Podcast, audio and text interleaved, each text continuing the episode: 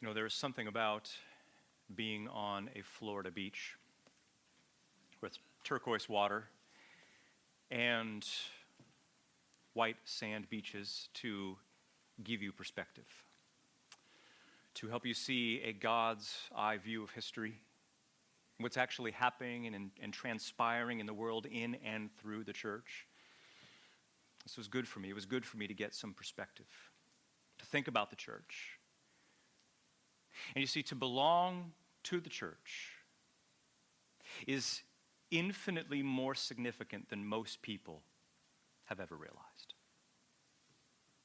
And you see, when you think about the church, I don't want you to think in terms of a building, but a body of redeemed souls. When you think about the church, I don't want you to think a location, but a living organism of ransomed sinners. I don't want you to think geographically. I want you to think theologically about souls from every nation, handpicked before time by the Father and given to his Son for whom he would die and purchased with his blood. You see, that is the church. And you see, when you think about the church, there are but two core shaping, defining, defining realities that shape and govern everything that we are and everything that we do. I mean, with all the innumerable complexities and moving parts that the church is, there are but two defining realities that shape and drive everything that we are and everything that we do as a church. And here they are. Here are the two defining realities that make a church what it is. As a church, you see, we have a mission, and as a church, we have a destination. That's it. Those are the two realities that should drive and shape everything that we are and everything that we do. We have a mission and we have a destination. And the destination is, of course, the kingdom. The sovereign, invincible kingdom of Jesus Christ on the planet at the end of the age. That's the finish line of human history. That's where everything is going. That is the destination. And yet, if the destination is the kingdom, and it is, then that must mean, that must mean that our mission is to bring as many people with us into that kingdom as absolutely possible. That's exactly what our mission is. We have a mission, we have a destination. Because you have to realize the people who will be there in the kingdom will be there precisely through the witness of the church. That's our mission, that's what's at stake. And that urgent global mission of getting lost people into the kingdom is exactly what we see in our text this morning. Because where we are this morning is the book of Psalms. And in particular, a kingdom psalm, a missions psalm, a psalm in which the poet pleads with God not only to bring his plan to completion, but that he and his people would be used by God to bring that plan to completion. See, the psalmist knew. He understood that the logical implications of having faith in Yahweh automatically means that you are responsible to help bring salvation to the ends of the earth. He knew that authentic faith is not to have our private little party while the world burns out there, but instead precisely to run into the fire and snatch as many people from the flames as possible. That was his mission. That was Israel's mission. That is the church's mission. This is our mission, and it's called the Great Commission. And you see, the thing about the Great Commission is it is two things all at the same time it is both impossible and it is invincible. It's impossible for us, it's fallen, fragile human beings but for the one who is sovereign and supreme, it is absolutely invincible. Certain. This is guaranteed. This is going to happen. Why? Because the invincible purpose of God is that the gospel of Christ spread to all the peoples of the world and take root in God centered, Christ exalting churches. And I believe that by God's grace, we can be that kind of church that we can be a global outpost of joy in a world of despair. That if we play our cards right and we trust in the power of the word proclaimed, that we don't ever have to be one of those churches who live in the glory days of how things used to be. We don't ever have to live in the afterglow of how things used to be, but rather we can push on to new horizons and new impact for the global cause of the King. Are you with me on this? Are you with me on this? Because how we be that kind of church by opening the sacred text of Holy Scripture and letting the global heart of God grip our souls with a glorious vision of a gospel that saves, of a grace that transforms, and of a sovereign God who's going to win it all in the end. So let's go to the text. Psalm 67, let's absorb together the poet's passion to see the plan of God come to completion and how it is that we can play a part. Here's where we're going this morning. I want you to see from our text three passionate pleas. Three passionate pleas that you must pray while we wait for the global joy of the kingdom of God. Say it again. Three passionate pre- pleas that we must pray while we wait for the global joy of the kingdom of God. The first passionate plea is this number one, you must plead with God's power to proclaim God's name. You must plead for God's power to proclaim God's name. Which is surprising, isn't it? That the passion to preach and the zeal to reach lost people is actually found in the Old Testament? That seems surprising, doesn't it? Because we tend to think that the people of Israel only cared about the people of Israel, and yet this should surprise us. It shouldn't surprise us. Why? Because from the very beginning, God had revealed a plan that would undo what Adam had done. To reverse the curse and break the spell and take back the rebel planet and fill it with worshipers from every tribe and tongue and nation and people. That is the plan. That has always been the plan, and that is exactly what the poet prays for in Psalm 67. And yet, yet, I want you to notice how it is that he prays, because you see, what this is here is poetry. Carefully crafted, highly structured Hebrew poetry. And you see, the thing about Hebrew poetry is that it's nothing at all like English poetry. You see, we like rhyming and timing and rhythm and tempo, but you see, what the Hebrews loved was structure and shape. See, Hebrews loved to organize their poems in such a way so as to draw our attention to particular theological themes. In fact, this psalm right here, this poem right here, is what we call a chiasm. A chiasm, and you've heard of that. And all that means essentially is that it's kind of a poetic whirlpool that draws our attention to the middle. See how chiasm works is that the first and last verse are parallel. The second and next to last verse are parallel, and on and on it goes until you get to the middle, to the culminating gravitational center of the psalm, and everything else in the psalm points to and culminates in the middle. And you can see it there. You can see it in the text and in your notes if you've got them. Look at verses 1 and 2 and verses 6 and 7. Guess what they are? They're parallel. They're parallel, asking for God's power to proclaim God's name, that all the ends of the earth would know him. But then, but then look at verses 3 and 5. They're exactly the same. Let the peoples praise you, O God. Let all the peoples praise you. Verse 5. Let the peoples praise you, O God. Let all the peoples praise you. It's not accidental, it's not a slip of the pen. Those duplicate verses perfectly frame the center of the psalm in verse 4, which unfolds for us the finish line of human history and what the end of the world is going to be. So, I'm just going to preach the chiasm. I'm going to start with the outer rings of the poem and work our way to the middle in the hopes that we will ever more absorb the global vision of God to bring salvation to the ends of the earth. Let's begin in verse 1. The urgent plea in verse 1. Look at the text.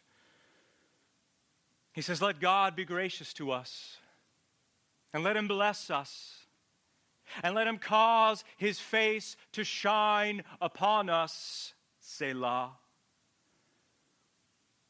Now, you notice, don't you, the three things for which the poet asks?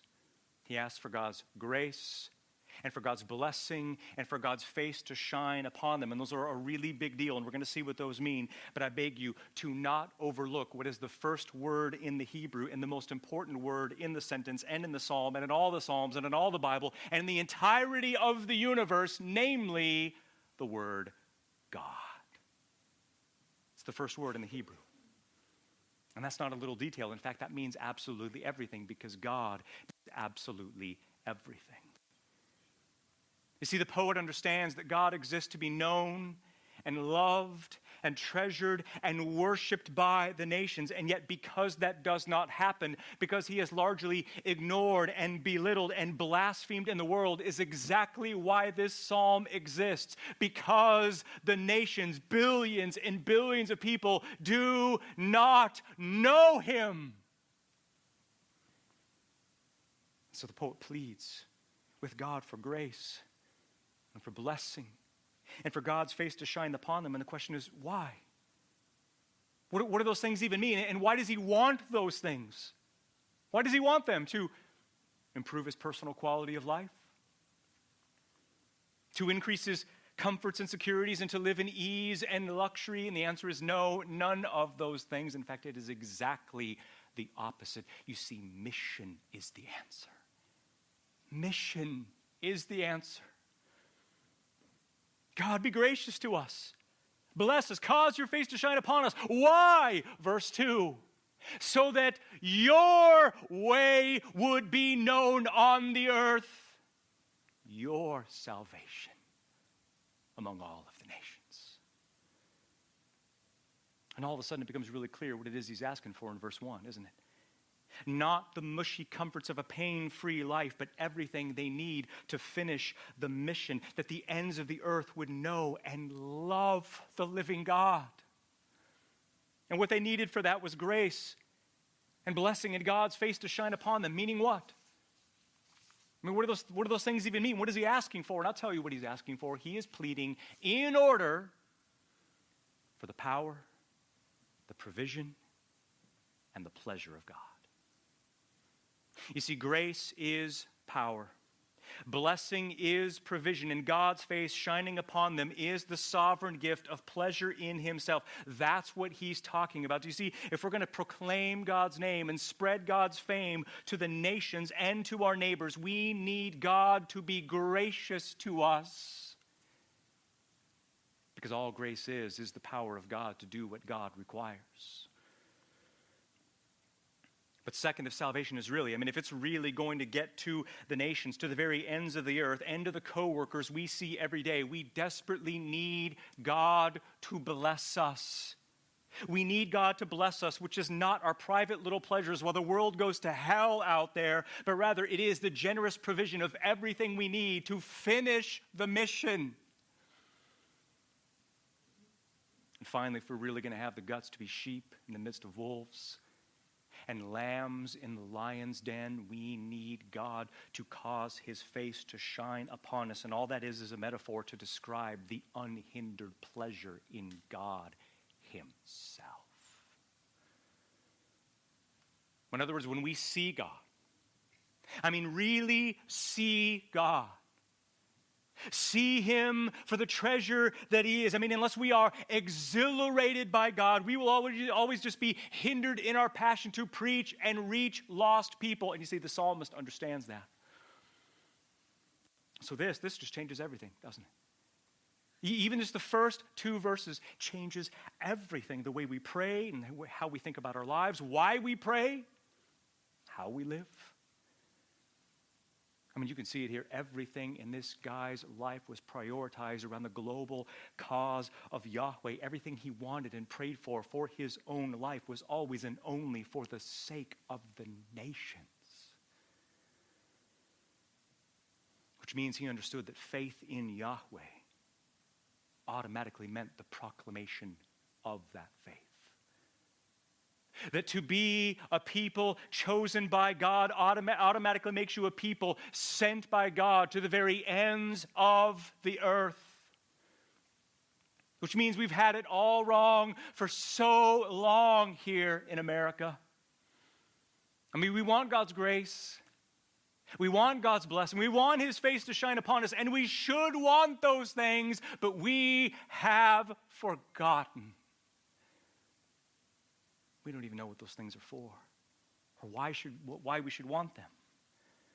Because you see, those things are given by God not as a means to escape from the world, but precisely given by God to better engage the world. Because look again at verse 2. Why does he ask for the things that he does? God, we need these things. We really need these things. Why? So that your way would be known on the earth, your salvation among all of the nations. And there it is. Do you see it? The happily ever after of God's plan here in the text, the finish line of all human history, it's there. It's there. Namely, when God's ways are known on the earth and his salvation reaches to the nations. That's exactly where human history is headed, and he knows it. And get this not only does he know that that's going to happen, he is asking for the power of God to help make that happen. He doesn't want to be a spectator, he wants to be a participator in what God is doing in the world. He wants to go where the bullets are flying. He wants to be in the trenches on the front lines. Why? Because he knows he gets it. He knows that God not only ordains the ending of the plan, but the means to that ending. And guess what? We are the means. We are the means to the end through the proclamation of the gospel. And notice, notice, look at the text. Notice what it is that he envisions. Look what he knows that is going to happen at the end of the age. He says, The ways of God will be known on the earth, meaning what? Meaning one day there will be a new world order. The wicked world system which exists today one day will be shattered and replaced by the sovereign, invincible, glorious ways of God on the earth. One day the whole world will be filled with the glory of the knowledge of the Lord as the waters cover the sea. One day, at the end of the age, when all history is over, the ways of God will be known and loved and treasured, and finally we will be able to say the will of God is done on earth exactly as it is done in heaven. And yet the question is when is that supposed to happen? Is that going to happen? You better believe that's going to happen. You know when? In the future kingdom of Jesus Christ. At the second coming, when he comes to take back his rebel planet and, and establish his invincible sovereign empire on it. In other words, what this is, is the very restoration of paradise itself. It's what the entire Old Testament is looking forward to. It's what he is looking forward to. Psalm 72 says that when the Messiah comes to reign, that he will do so from sea to sea, from the river to the very ends of the earth. And so, what he is pleading, don't miss this, what he is pleading is that he and his people could be a part of that. To get pagan nations saved and into the kingdom. Because they don't get there on their own, they get there through means preaching and prayer and planting churches, all the while suffering persecution. That is the means. The question is did you know that? Did you know that you and I, that we are the means? Did you know that the people who will be there in the kingdom will be there precisely through the witness of the church? That as a church, we have a mission and we have a destination. And the part of our what our mission is is to populate that kingdom with as many people as absolutely possible. That's what he is after. That's what he wants, but that's not all he wants because look at the second half of the verse. He says, "God, give us grace, give us blessing, give us favor." That your way would be known on the earth. Here it is, your salvation among all of the nations.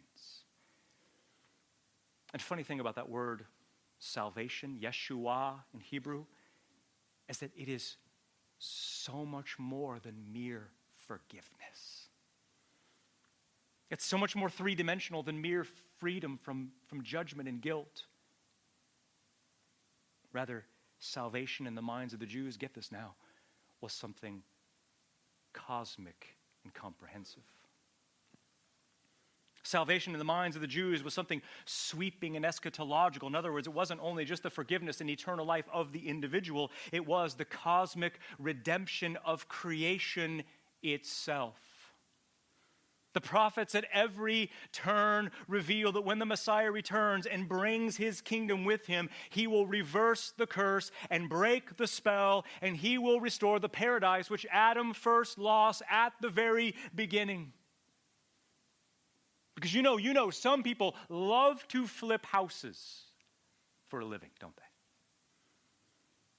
Other people love to refurbish old cars. People in Hollywood love to digitally remaster old films and make them new. But you see, we have a Savior who, when He comes, He will flip the whole planet when He arrives. He will refurbish the entire world, the entire, all of creation at his second coming. He will supernaturally remaster the world and every single thing in it. He will make all things be the way they ought to be. This is what Jesus paid for. This is what he bought with his blood. Not just the redemption of the individual, but the redemption of creation itself. And if you don't believe me, then you need to read Romans 8, 20 through 22 and Colossians 1, 15 through 20, and that will tell the story. So my question is, my question is, do you own this? Do you share the conviction with the psalmist that the only people who will be saved at the end of the age will be saved through the witness of the church? That we are the means, that we are the channel through which salvation reaches to the very ends of the earth. And if you think about this, this applies at a really practical level in our lives, doesn't it? Actual conversations with actual people. See, if we don't speak, they don't get saved. If we don't proclaim, the nations will certainly perish. So, how we participate in what God is doing in the world, not the only way, but this is one of the primary ways, is by having real conversations with real people, preaching to them and proclaiming to them and persuading them that Jesus Christ is the answer to absolutely everything. My question is are you willing to have those conversations? Are you willing to insert yourself into the lives of real unbelievers and invite both the pleasure and the persecution that's going to come your way. Because there's not another way to get people into the kingdom. We are the means. And he essentially says the same thing in verses 6 and 7. Look what he says. Again, this is the other half, the outer ring of the circle. He prays the exact same thing. He says, Let the earth bring its produce let God, our God, bless us. Let God bless us so that all the ends of the earth may fear him. Now, I know that your Bible says it differently than that. But I really believe that the Hebrew grammar indicates that he's not merely stating something, he is asking for something. He is asking for the earth to bring its produce. He is asking God to bless them. Meaning what? Well, think about it. Israel lived off the land, didn't they? The Jews were an agricultural people, were they not? They survived and made their living through what God provided from the land. And so, you see, all he's asking for, get this now, is the blessing and provision of God. That is what he is asking for the blessing and provision of God. Notice, not to indulge their private selfish appetites, but why? What reason did he give? Look at verse 7. Let our God bless us. Why? So that all the ends of the earth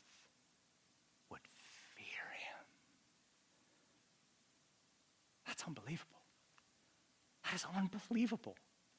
I mean, what a radical, radical paradigm shift from our American entitlement mentalities, isn't it? I mean, we can be, we can be so addicted and infatuated with our private comforts and pleasures because you see, he wanted the blessing of God just like we do. He wanted to earn a good living just like we do. Put it this way, he wanted to make as much income as absolutely possible or as much as God was willing to provide. Why? To increase his standard of living? No. To increase his standard of giving to the cause. Let God bless us so that all the ends of the earth would fear him. I'm the most unlikely person to teach a finance class, but I did it anyway. And when I taught the finance class a couple years ago, I said this again and again and again. I said, you know, we are rightly and appropriately concerned about being debt free in America. That's right and that's good, and we should pursue that.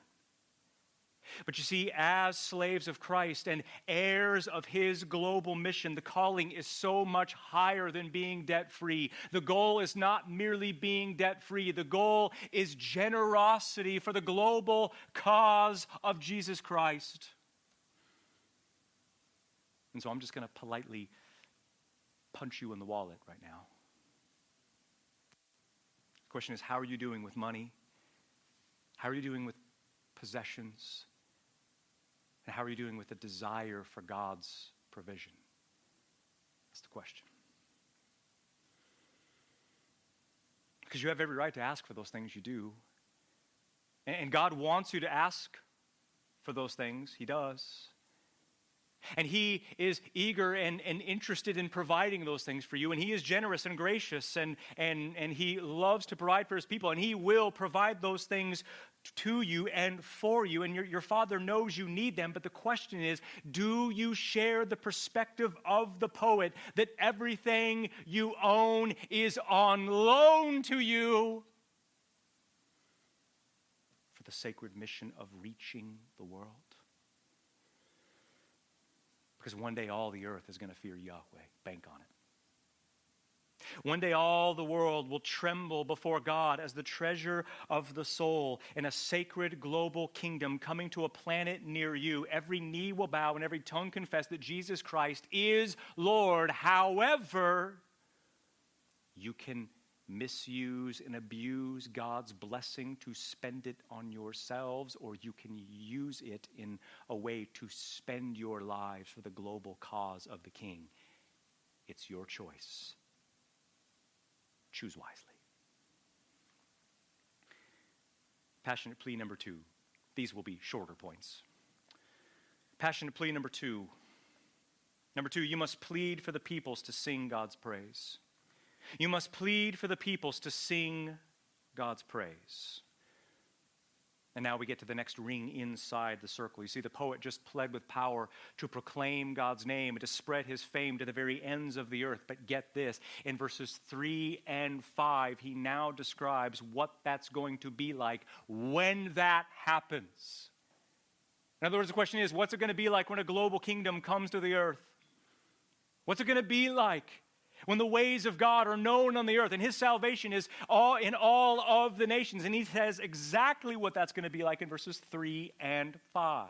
The next ring of the circle, look what he says. Let the peoples praise you, O God. Let all the peoples praise you. Verse 5. Let the peoples praise you, O God. Let all the peoples praise you. That's what it's going to be like, just like that. That's the destination. Global praise from all the people groups on the face of the planet. And the fact that it's repeated twice is the poet's way of saying that this is definitely going to happen and it's going to be incredible.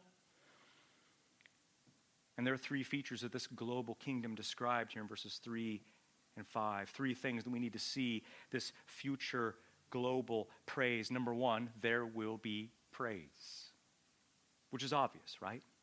Because four times in two verses, there is praise, praise, praise, praise, which is exactly what's going to happen when the king comes to reign. I think what, that does is raise the simple but very necessary question what does it mean to praise? Because we talk about praising God all the time, right? And we should always talk about that. But what does that actually mean? And to praise very simply means this it means to prize God for the supremely valuable treasure that He is. See, praise is the expression of what it is that we prize the most. We declare the worth of what it is that delights us.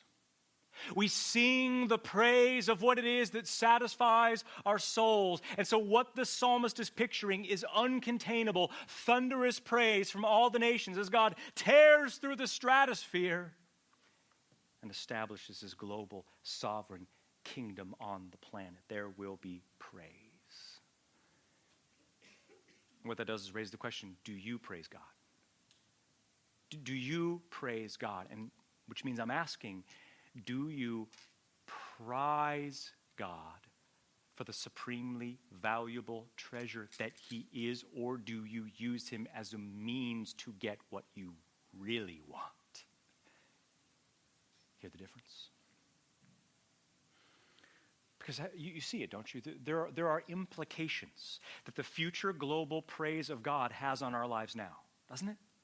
It does. There, there are application, implications in our lives that the future praise of God has on our lives today. And there are two implications, more than that, but here are two implications of the future global praise. First implication, number one, worship and not missions is the most important activity of the church. That sounds risky to say. But worship and not missions is the most important activity of the church. Here's what I mean global praise is the goal of history. Agreed? And what that means is, is that missions is a means to a greater, more satisfying end. It's a temporary necessity. But you see, when this age is over and countless millions fall of the redeemed fall on their faces before the throne of God, missions will be no more, but worship abides forever, which means our ministry, our job to you, for you, is to help you grow in worship. Second implication worship is the fuel and goal of missions. Worship is the fuel and goal of missions. What I mean is, global praise is the goal of history. Agreed? But you see, prizing God now is what creates within us the passion to proclaim God's name. You see, where passion for God is weak, zeal for missions is weak. When the flames of worship burn in the soul, the light of missions will shine to the darkest places on the face of the earth. Therefore, the secret, the secret to being used by Christ to cause ripple effects into eternity is to climb higher and higher and higher into the Himalayan heights of the glory of who God is from the pages of Scripture. Because when you behold his glory and beauty from the text, then you will worship. And when you worship, that is the fuel and goal of missions. So go to the text. Do not neglect the daily contemplation and meditation on the sacred text of Scripture. You see, the nations need you. The nations need you. The nations need you to be exhilarated by God. So we saw that in this future kingdom coming to a planet near you that there will be praise, but second, second, there will be people. There will be people in that kingdom, and in particular, I mean there will be peoples, plural. Look again at the text. Verse 3 or verse 5, he says, Let the peoples praise you, O God. Let all the peoples praise you. I mean, just, just think about that for a second peoples, nations, tribes, ethno linguistic people groups from all the people groups on the face of the planet. This is going to happen. He is picturing Egyptians and Assyrians and Babylonians and Arabians and Greeks and Ethiopians, people who at the time hated Yahweh. And you know, you know that he means people more outside of just the, the, the close vicinity of the area in which he lived because he talks about all of the peoples. He's picturing something global and sweeping and comprehensive, for one day God will be treasured by every nation on the face of the planet. And you see, what's interesting to me about this is that the world, godless and, and God hating though it may be, they, they kind of get this, don't they? They, they just feel it in their bones that the world should unite in global celebration over something. They just don't have a clue what it is that should be. I mentioned this when I, when I preached this before. You know, when preparing for this, I saw, I just happened to randomly come across that old uh, Coca Cola commercial from the 70s. You might remember it. And it's this really cheesy commercial of people from a couple hundred different nations are on this sort of like sound of music, grassy hill, and, and they're all in their uh, clothes from their respective countries, and they all get together and they all have Cokes in their hand, and they sing this really cheesy, syrupy, sentimental song called I'd Like to Buy the World a Coke. And they're sort of swaying back and forth holding hands, drinking their Cokes. And it dawned on me when I saw the commercial it's like the world gets it. They, they, they, they kind of get it. They suspect that it would just be really great if there was something that could unite every tribe and tongue and nation and people, that the ideal situation to which we should strive is a glorious harmony between the nations filled with joy, and yet the best they could come up with was a soft drink that causes cavities and gives you diabetes. Well, it's debatable. You see, the world, the best the world can come up with is a shapeless, godless, tasteless, convictionless utopia where everyone just sort of exists in a kind of dream world.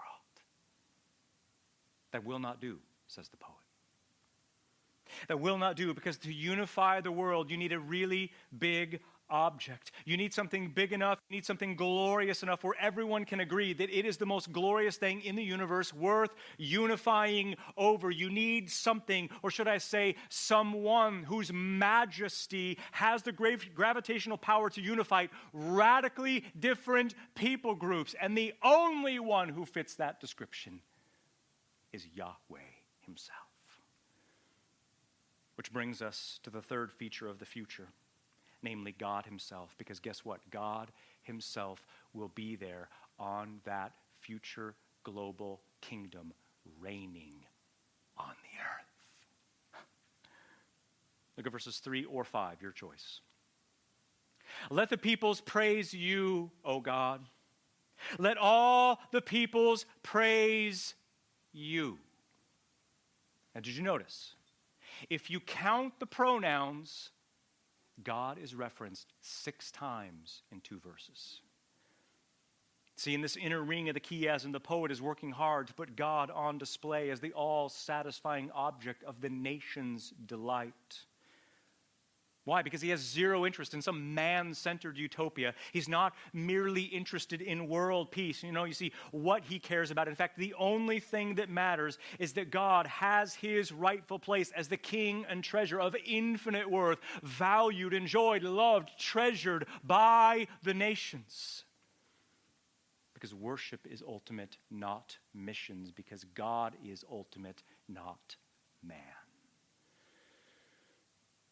And I believe that when all is said and done, at the end of the day, that the God who reigns and who will be praised is none other than the Lord Jesus Christ himself. I think this is going to turn out to be the Messiah.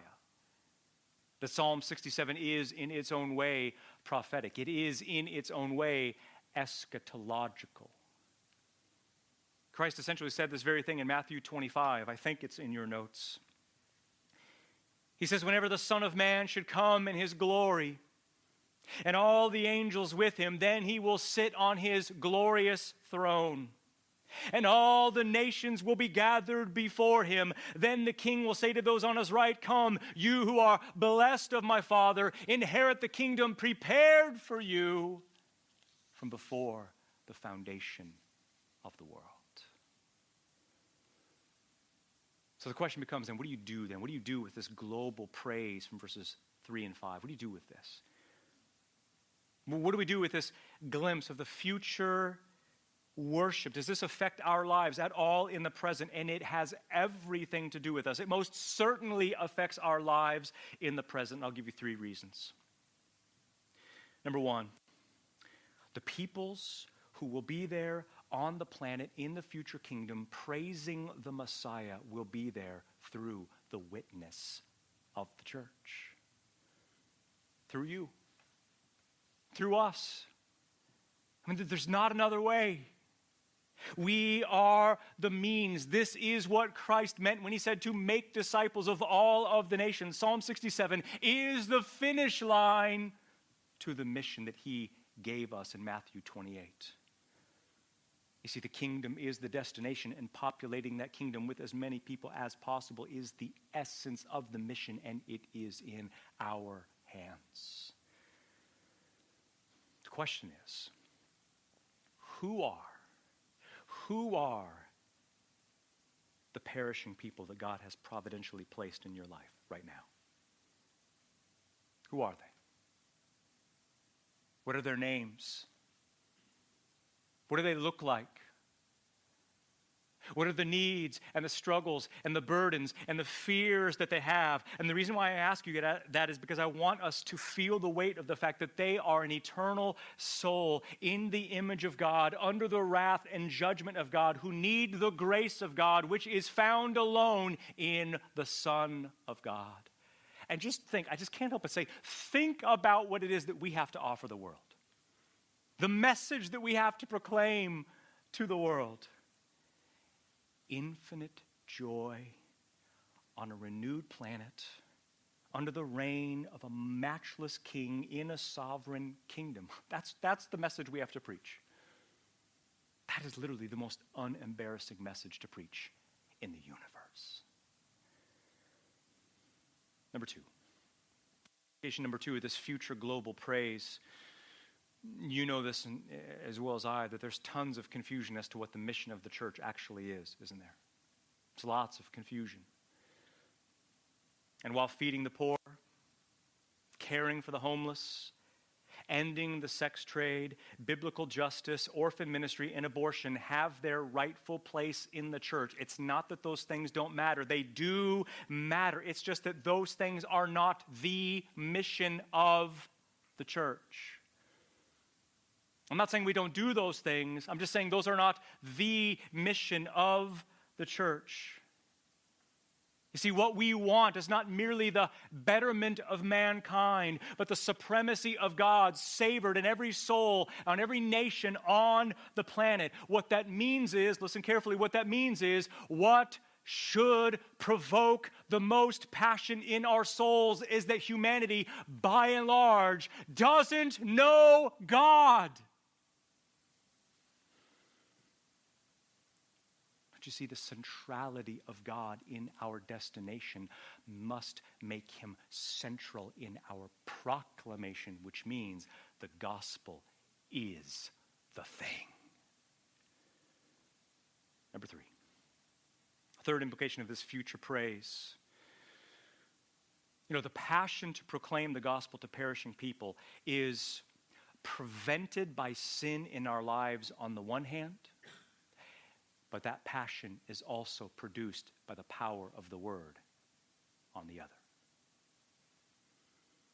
What I'm saying is, we must share the exact same passion that the psalmist has to reach the nations. In fact, we should exceed that passion because we know the Savior about whom he was talking and we know the one for whom he was waiting. But you see, the problem is sin allowed to remain in our lives unkilled, festering in our lives, actually murders the passion to reach the nations. It does. It does. There's no such thing as a private sin. There's so much more at stake than the private misery that sin, sin brings into our lives. Rather, sin shrivels the soul's capacity to look outward. And it makes us a tunnel visioned people who care only about our own needs and problems and dilemmas, and we don't give a rip about the world. On the flip side, however, meaningful, heartfelt meditation on God's word is the weapon not only that weakens the power of sin in our lives, but more than that, it produces the passion to proclaim. I want you to be a people who are in the word every single day. Not because it checks the box or because it makes you superior to other people who don't do that, but because it generates propulsion. But you see, truth transforms the soul to see the world like God sees the world, because how God sees the world is how a missionary sees the world, because our God is a global God. Our God is a missionary God. Which brings us third and finally, third passionate plea. Very quickly, passionate plea number three. You must plead for the nations to love God's reign. You must plead for the nations to love God's reign. Because that's the question, isn't it? What is it called when you have something on the top and the bottom and something really tasty in the middle? What is that called? And there's lots of options to choose from. There are Oreos. There are ice cream sandwiches.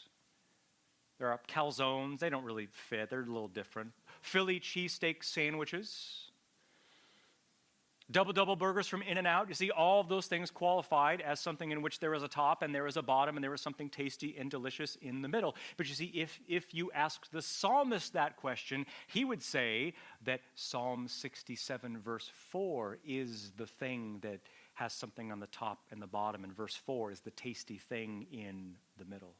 That was a setup.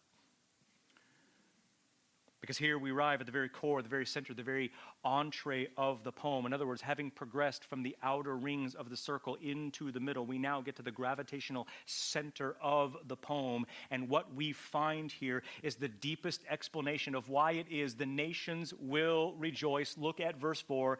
Here it is. Here is the destination, in other words. Let the nations be glad and literally, that next word, ranan, is to shout for joy. Let the nations be glad. Let them shout for joy. Why? For you, God, will judge the peoples with uprightness, and you will guide the nations on the earth. And there it is, it's unmistakable the volcanic, joyful exuberance. Think about verses 3 and 5. There was praise, praise, praise, praise, and here there is there is gladness and shouting for joy. One day, one day, the screams of anger and cries of agony that fill the planet will be replaced by gladness and shouting for joy. This is the destination. This is where all of human history is headed. Why? What's going to happen? How is this going to happen? Notice the argument in the text. Let the nations be glad. Let them shout for joy. Why? For you, God, will judge the peoples with uprightness, and you will guide the nations on the earth. And there it is two reasons. Two reasons why the nations will be glad and shout for joy. The first is that God will judge the peoples with uprightness. And you see, the thing about that word judge is that the word judge just doesn't do that word justice. It doesn't. That word literally has the idea of bringing order out of chaos. It's to take something backwards and twisted and chaotic and perverted, like our planet, for instance, and bring it to a place of complete order and equilibrium. It is to make all things be the way they ought to be. And one day, that's exactly what King Jesus is going to do. One day he's going to take a broom called a scepter to all the dirty cobwebs of the current world order and reestablish his loving rule and authority over every square inch of the planet. I mean, we're talking about a complete political and global and social and economic and spiritual turnover, an absolute overhaul when Christ establishes his kingdom on the planet. And notice that he will do so mishor with uprightness. Meaning what? Meaning no corruption, no scandals, no underhanded maneuvering, no bribes, no deception, no manipulation, no political lobbying or power grabbing. Instead, he is going to literally extract the power of sin from the planet and reestablish his sovereign authority and rule over the nations. And the result of that will be such euphoria, such euphoria over the divine utopia that the nations will be glad and they will shout for joy. Finally, finally, here is a king who does what is right. Finally, here is a king who does what is best. And what is best is himself to be enjoyed forever. Don't you see? An inherent part of our gospel presentation should be the final destination. What we have to tell people about is not just their personal individual forgiveness of sins, but rather that one day, with the glory of a thousand suns, Jesus Christ will take back the rebel planet and he will make it an empire of joy. Of all the things that the gospel is, this is one of the things on the list that the people in your life desperately need to hear. But the second reason, I'm getting close to being done here, the second reason why the nations will be glad and sing for joy is number two, God will guide the nations on the earth. He will guide the nations on the earth. And don't misunderstand, God is sovereign now.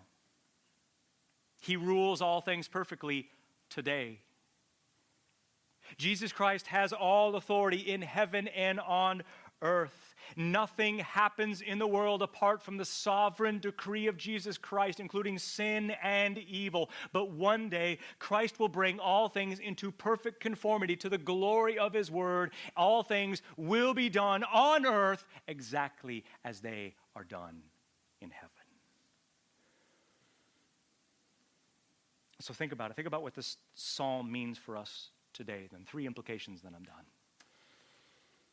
Three implications. First, this psalm makes really clear, really, really clear that God's aim in history and everything he does is not merely his glory,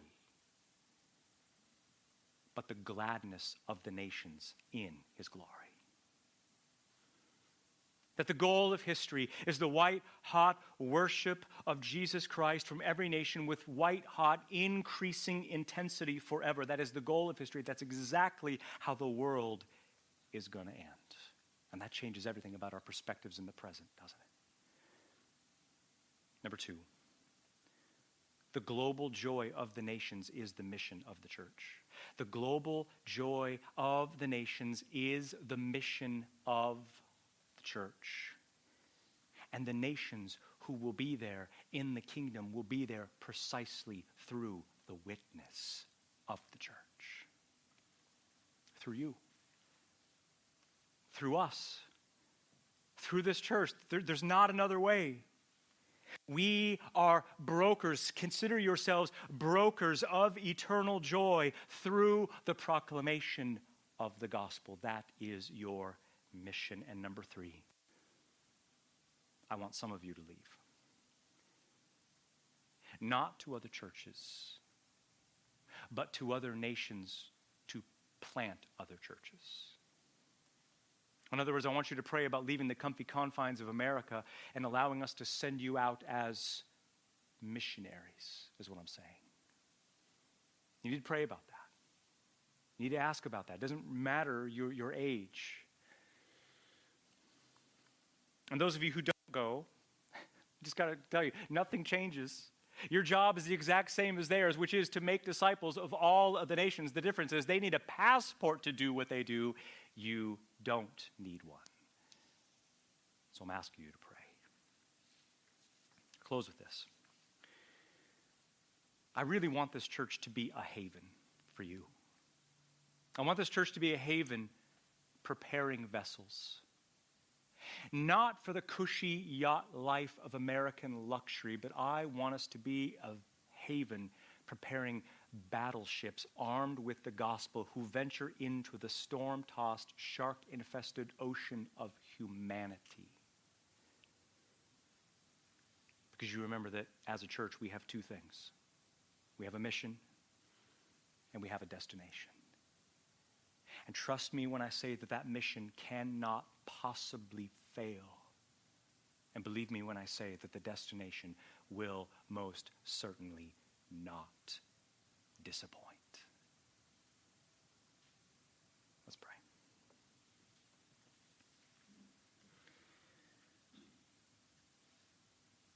Oh Lord, who knew that there would be so much crammed, jammed, mushed into seven verses? Thank you for this psalm. Thank you for what it is. Thank you for the joy that is uncontainable, the, the joy that, that radiates, Lord, and we want to experience that. We long for these days, oh Lord. We look at Psalm 67 and we look at the headlines, and they're exactly the opposite. We look at the psalm and we look at the headlines, and we know that, that Psalm 67 is what the world needs. We look at this psalm and we look at the headlines, and we know, oh Lord, that is what the world is eventually going to be. We need faith, Lord. We need perspective. We need your vision, your perspective of what you are doing in the world. Oh, Lord, help us to not be a people who fear. Help us to not be a people who clam up, who shrivel up inside our homes. I pray that we would not retreat from the world, but we would engage the world more than ever. And I pray that it would be your global missionary heart for every tribe and tongue and nation and people that produces that within us. We look forward to that. Empower us, strengthen us, always and only for the glory of your Son, in whose matchless name we pray.